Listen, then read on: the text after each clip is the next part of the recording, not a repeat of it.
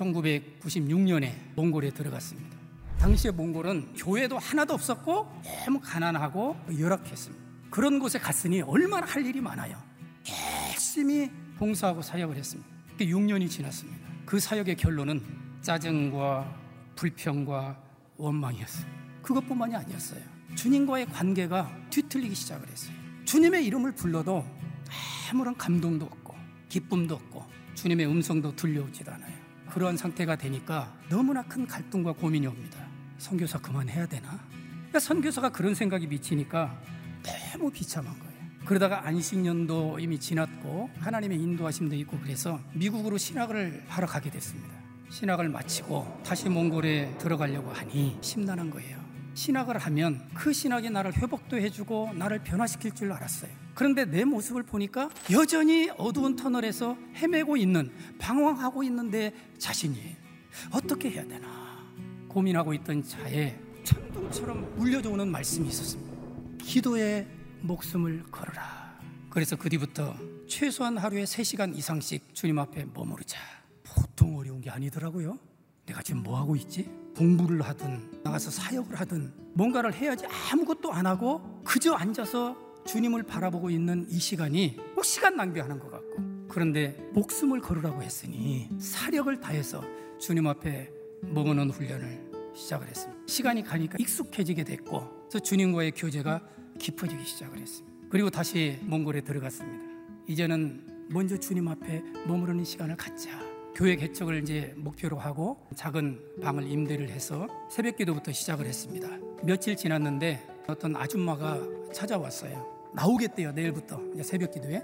그 다음날 나오는 거예요. 그 다음날 또 나오고 계속 나오는 몽골에서는 사실 종교 활동이 자유롭지 않기 때문에 전도하는 게 조심스럽거든요. 전도도 안 했는데 스스로 알아서 나오는 거예요. 한 달도 안 됐는데 열명이 나오기 시작을 했어요. 그러면서 제가 깨닫기 시작했습니다. 내가 열심히 사역한다고 돌아다닐 때는 주님께서 잠잠하시더니 내가 잠잠히 주님 앞에 머무르니까 이제 주님이 바삐 일하시는구나. 주님이 친히 사역하시는구나. 한 가지만이라도 족하니라. 마리아는 이 좋은 편을 택하였으니 빼앗기지 아니하리라 하심이라. 좋은 편을 택했다는 것입니다. 좋은 편이 뭐예요?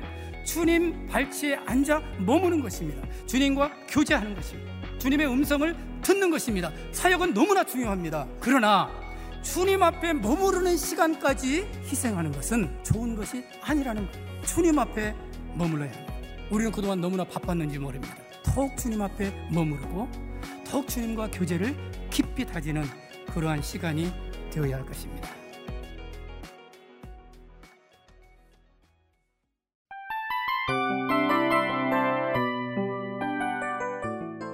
이 프로그램은 청취자 여러분의 소중한 후원으로 제작됩니다.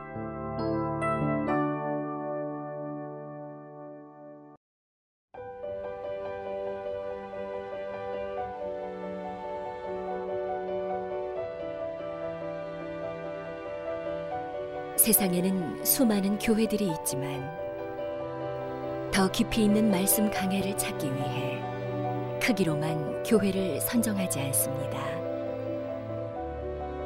보다 좋은 영적 콘텐츠를 더 많이 나누기 위해 방송비를 받지 않습니다.